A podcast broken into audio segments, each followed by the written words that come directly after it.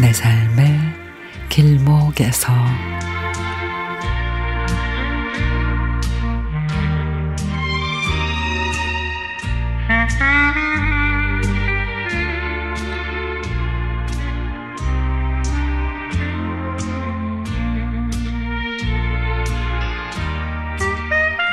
바빠서 보지 못했던 관리비 내역을 이모저모 살펴보았습니다.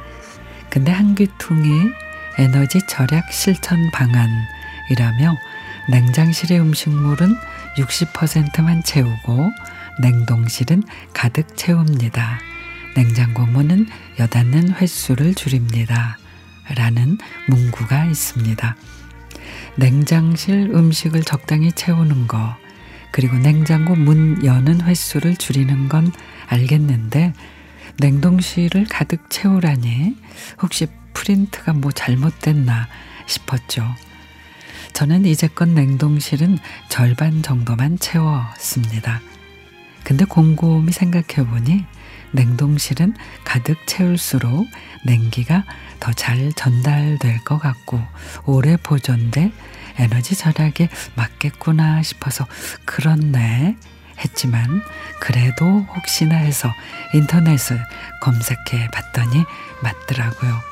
그래서 앞으로는 에너지 절약 차원에서 냉동실을 더 채워야겠다 하면서 그냥 지나칠 만한 관리비 고지서 귀퉁이에 있는 작은 문구에도 나에게 도움이 될 만한 글귀가 있다 싶습니다.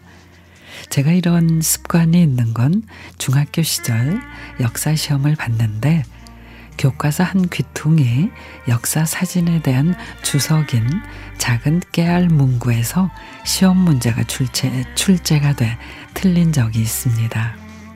그 이후 저는 작은 설명서에도 주의를 기울이게 된 거죠. 그리고 또 하나, 내가 만약에 관리비 내역서를 직접 설계한다면 중요 항목은 어떻게 배열할 거며 사람들에게 도움이 될 만한 생활 꿀팁들을 어떻게 넣을 건지 상상을 하곤 한답니다. 서점에 가서도 그러는데요. 내가 도서를 배워나, 배열하면 어떻게 할까 이런 상상을 하곤 하죠.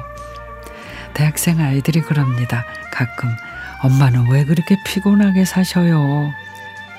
하지만 누군가는 별 점도 소중하게 여기는 사람도 있다는 사실입니다.